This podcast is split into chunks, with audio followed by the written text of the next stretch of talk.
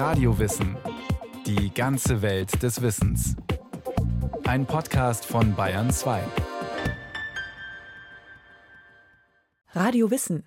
Heute geht's um den britisch-amerikanischen Journalisten und Schriftsteller Henry Morton Stanley. Der wurde bekannt, als er im afrikanischen Urwald nach dem verschollenen David Livingstone gesucht hat. Stanley war selbst Afrikaforscher, ein ehrgeiziger Abenteurer und auch brutaler Wegbereiter für die Kolonialisierung des heutigen Kongo. Seine Lebensgeschichte strotzt vor Mut, Willenskraft und dem Wunsch nach Anerkennung.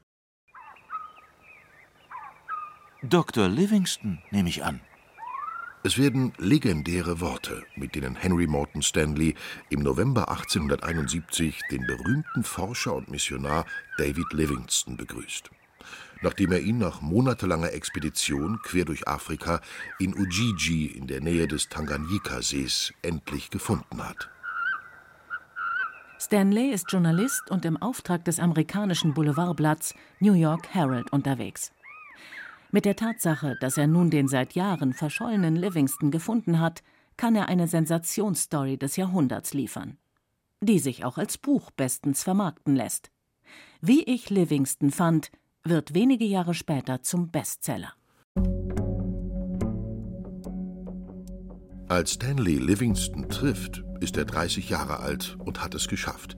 Er ist jetzt eine Berühmtheit. Dass er mal so weit kommt, dafür hat er viel gewagt und sich fantasievoll in Szene gesetzt. Die Geschichte des Henry Morton Stanley beginnt am 28. Januar 1841 in Wales. Hier kommt er in Danby als John Rowlands zur Welt. Er ist ein uneheliches Kind, das unter extrem lieblosen Bedingungen aufwächst, wie der Historiker und Afrikawissenschaftler Andreas Eckert von der Berliner Humboldt-Universität erklärt.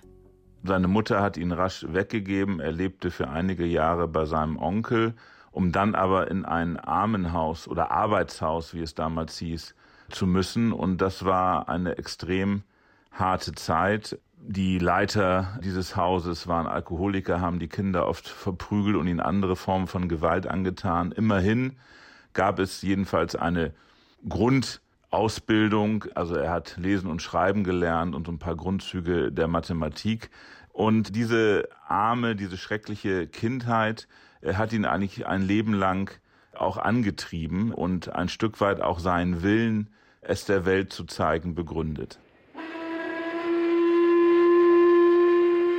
Henry Morton Stanley heißt noch John Rowlands, als er mit 17 Jahren in Liverpool an Bord der Windermere geht, um nach Amerika auszuwandern. Sieben Wochen später beginnt er in New Orleans sein altes Leben abzustreifen. John Rowlands findet schnell Arbeit bei einem Baumwollhändler namens Henry Hope Stanley. Und es dauert nicht lange, bis sich Rowlands genau wie sein Mentor nennt: Henry Stanley. Den zweiten Vornamen Morton fügt er einige Zeit später hinzu.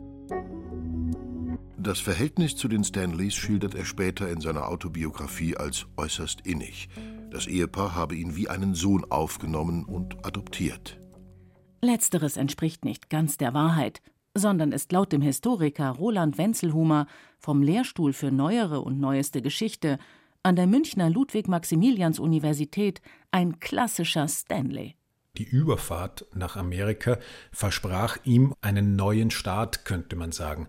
Und dass er in Amerika dann einen Förderer trifft und dann dessen Namen annimmt, da wissen wir am Ende eben gar nicht, wie viel davon stimmt. Verschiedene Biografen haben da versucht, eben so, so, kleine Stücke von Evidenzen immer zusammenzufügen. Und es deutet schon einiges darauf hin, dass Stanley zwar sozusagen einen Mentor gefunden hat, dass aber Henry Morton Stanley dann später einfach so das eine oder andere Detail dazu erfunden hat zu seiner Adoptionsgeschichte, wie übrigens bei relativ vielen anderen Sachverhalten in seiner Karriere auch. Henry Morton Stanley ist 20 Jahre alt, als der amerikanische Bürgerkrieg ausbricht. Er hat mittlerweile die amerikanische Staatsbürgerschaft angenommen und zieht im April 1862 in die Schlacht bei Shiloh in Tennessee. Zunächst kämpft er auf Seiten der konföderierten Südstaaten, dann wechselt er in die Armee der gegnerischen Unionisten. Seine Zeit als Soldat bleibt allerdings eine kurze Episode. Nachdem er an der Ruhr erkrankt, wird er ausgemustert und geht 1864 zur Marine der Nordstaaten. Als Schiffsschreiber an Bord der Fregatte Minnesota offenbart sich, dass er ein talentierter Schreiber ist. Kein Wunder also, dass Stanley, nachdem er kurz vor Kriegsende desertiert, 1865 beginnt als Journalist zu arbeiten und Artikel schreibt, die bald das Interesse von Gordon Bennett Jr. auf sich ziehen, dem Herausgeber des New York Herald. Stanley konnte sicher schreiben. Er war während seiner Zeit in der Marine schon Schiffsschreiber, wurde später dann freier Korrespondent bei einer kleineren Zeitung in St. Louis, Missouri.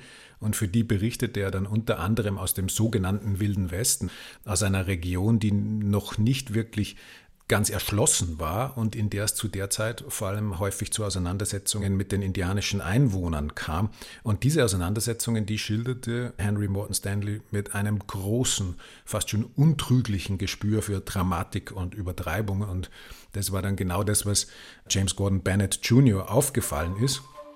Bennett traut Stanley viel zu und schickt ihn 1868 als Kriegsberichterstatter nach Abessinien ins heutige Äthiopien. Dort soll er über die Strafexpedition der britischen Regierung gegen den abessinischen Kaiser Theodorus II. berichten, der britische Familien als Geiseln hält. Stanley sorgt schon bei seiner Anreise dafür, dass seine News aus Abessinien vor allen anderen nach Amerika telegrafiert werden, indem er den zuständigen Telegrafenbeamten in Suez mit viel Backschisch besticht. Kein Wunder, dass sein Bericht über die entscheidende Schlacht, in der die Briten den Krieg gewinnen, vor allen anderen hinausgeht.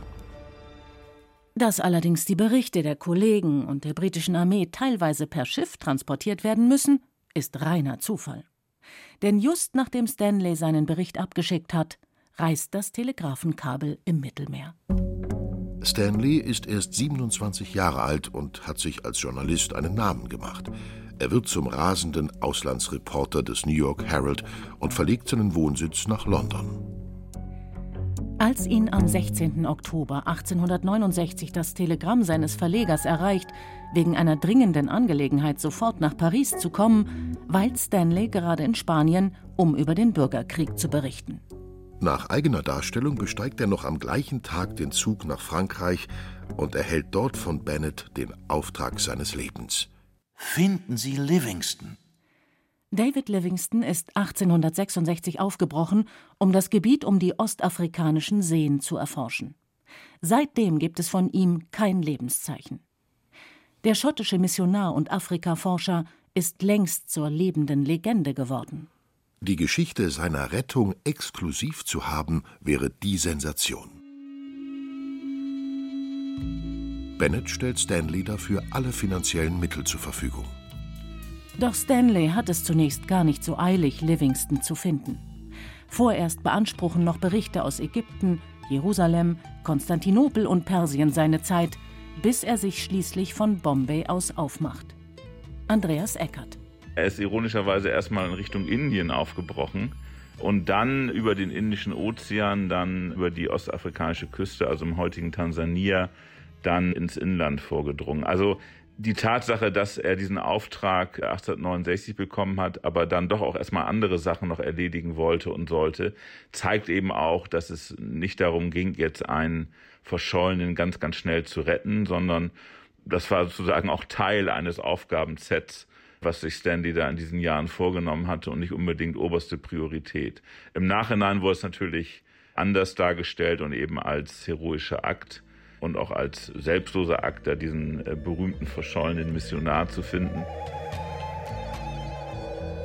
Im Frühjahr 1871 macht sich Stanley auf den Weg.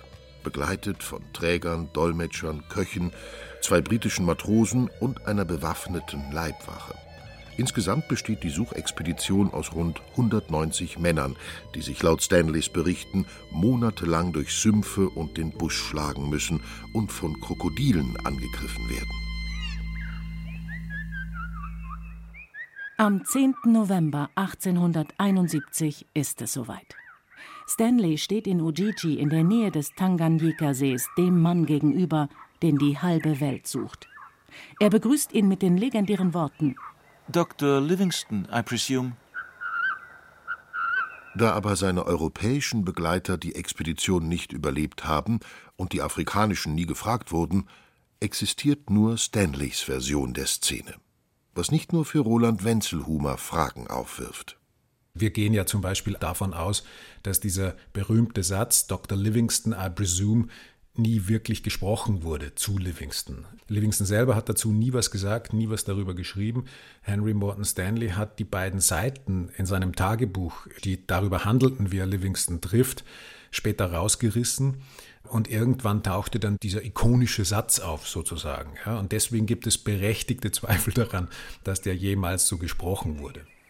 Livingston und Stanley verbringen einige Monate gemeinsam, um das Gebiet rund um den Tanganyika-See zu erforschen. Zwei Menschen, die unterschiedlicher kaum sein könnten, wie Andreas Eckert erläutert. Die beiden waren natürlich in gewisser Weise wie Feuer und Wasser.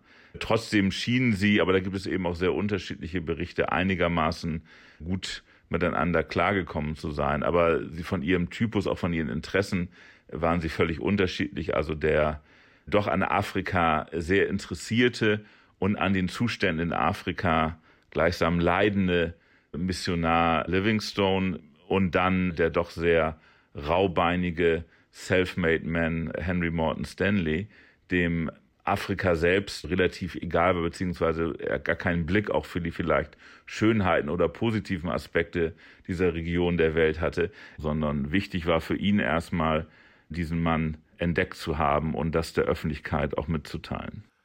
Nach wenigen Monaten trennen sich ihre Wege für immer. Livingston bleibt in Afrika und stirbt nur ein Jahr später in Sambia.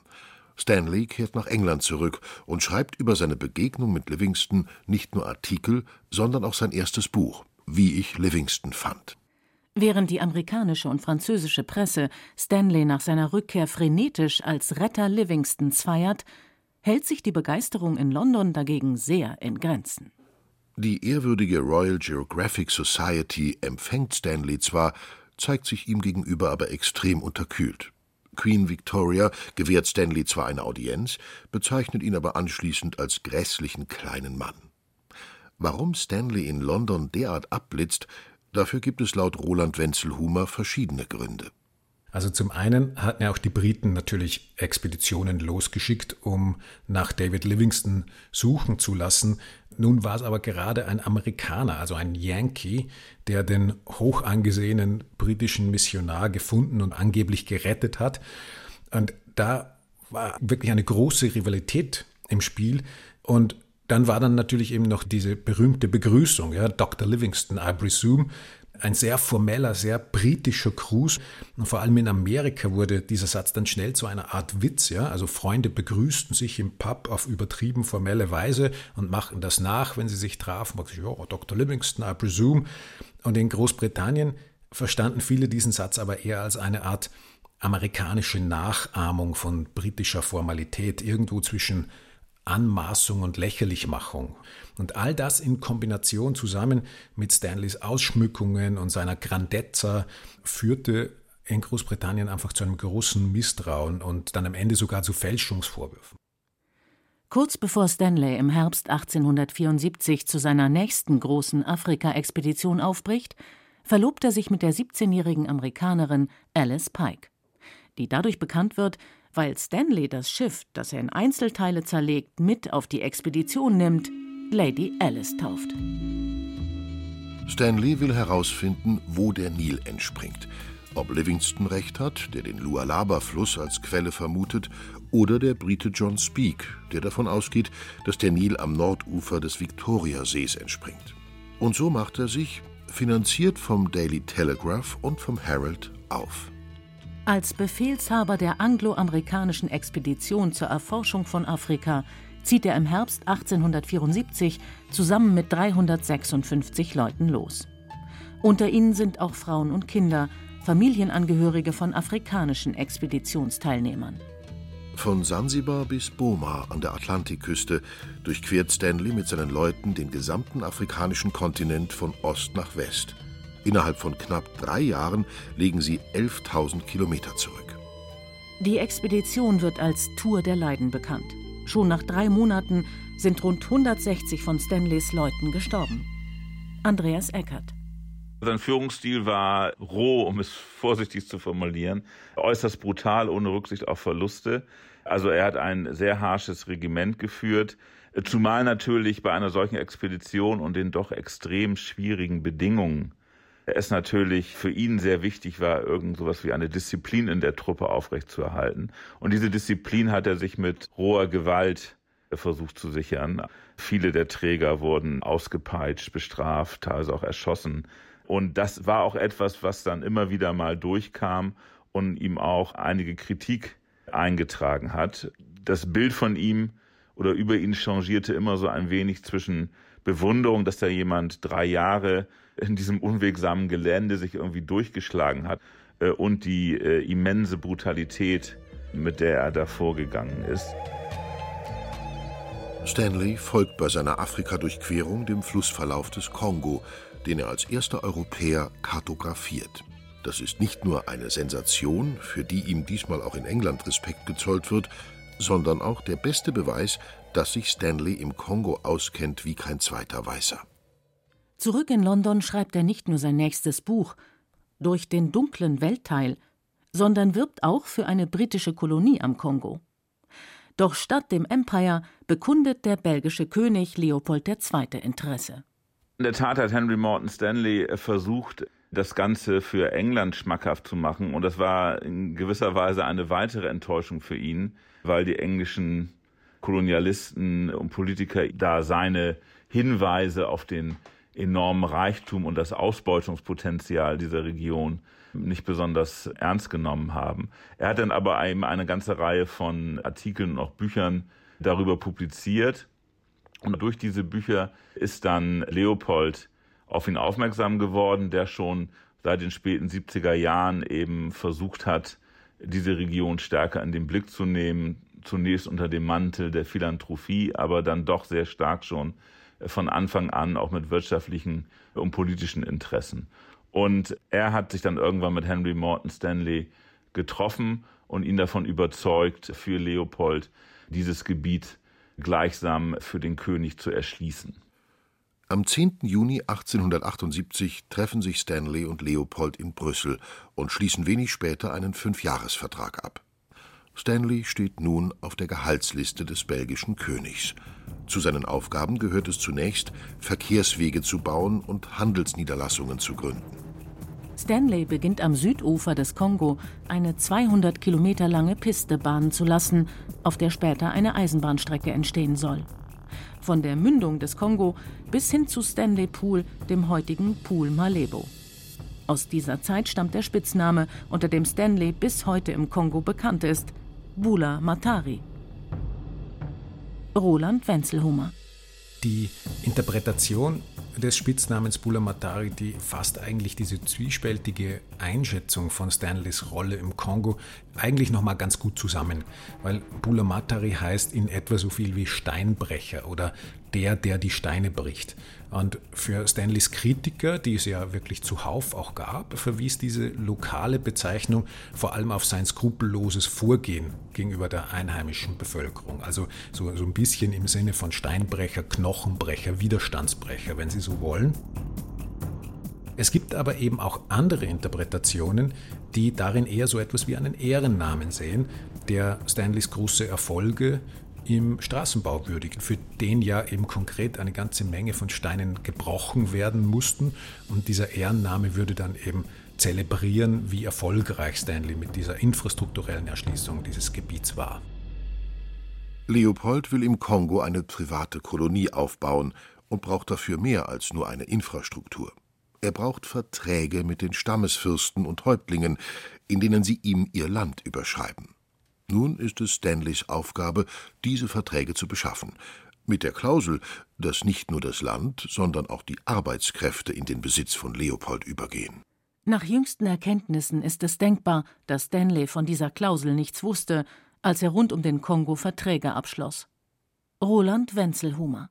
Das hatte Stanley so keiner gesagt. Er schloss dann zwar äh, durchaus einige Verträge mit den Einheimischen ab. Das waren aber eher Pachtverträge, allerdings auch gegen eine Gegenleistung wurde das dann für eine gewisse Zeit abgetreten und damit wiederum war dann Leopold in Belgien überhaupt nicht glücklich. Man geht heute davon aus, dass Leopold diese Verträge, die Stanley abgeschlossen hat, dann hat umschreiben lassen und damit tatsächlich gefälscht hat. Ja. Also man hat vor kurzem einen dieser ursprünglichen Verträge von Stanley in einem Archiv in Belgien gefunden, also einen, der nicht umgeschrieben worden ist. Und unter anderem auf dieser Basis geht man davon aus, dass die bekannten Verträge eher eben Adaptionen, Fälschungen, Umschriften praktisch der Originalverträge sind.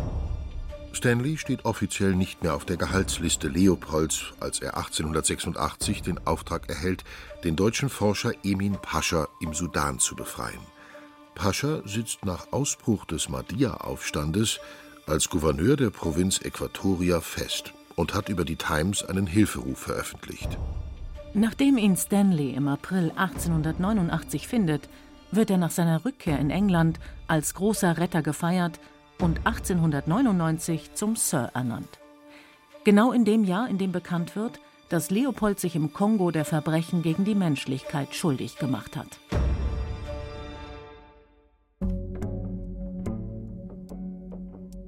Ein Jahr später heiratet Stanley. Er ist nun 59 Jahre alt und beschließt, nie wieder nach Afrika zu reisen. Stattdessen lässt er sich in England wieder einbürgern und wird Mitglied des Unterhauses. Sir Henry Morton Stanley bleiben nur wenige Jahre des geruhsamen Lebens. Mit 63 Jahren stirbt er am 10. Mai 1904 in London. Er der atemberaubende Selfmade Man, talentierte Journalist und überzeugte Imperialist wird in Purbright in der Grafschaft Surrey beigesetzt. Nicht in Westminster Abbey, wie er es sich gewünscht hat. Für den Grabstein wählt seine Witwe die Inschrift Henry Morton Stanley, Bula Matari, 1841 bis 1904, Afrika.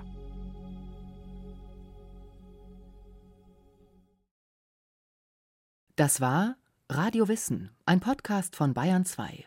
Autorin Ulrike Beck, Regie Anja Scheifinger. Es sprachen Katja Amberger und Stefan Wilkening. Technik Christine Frei.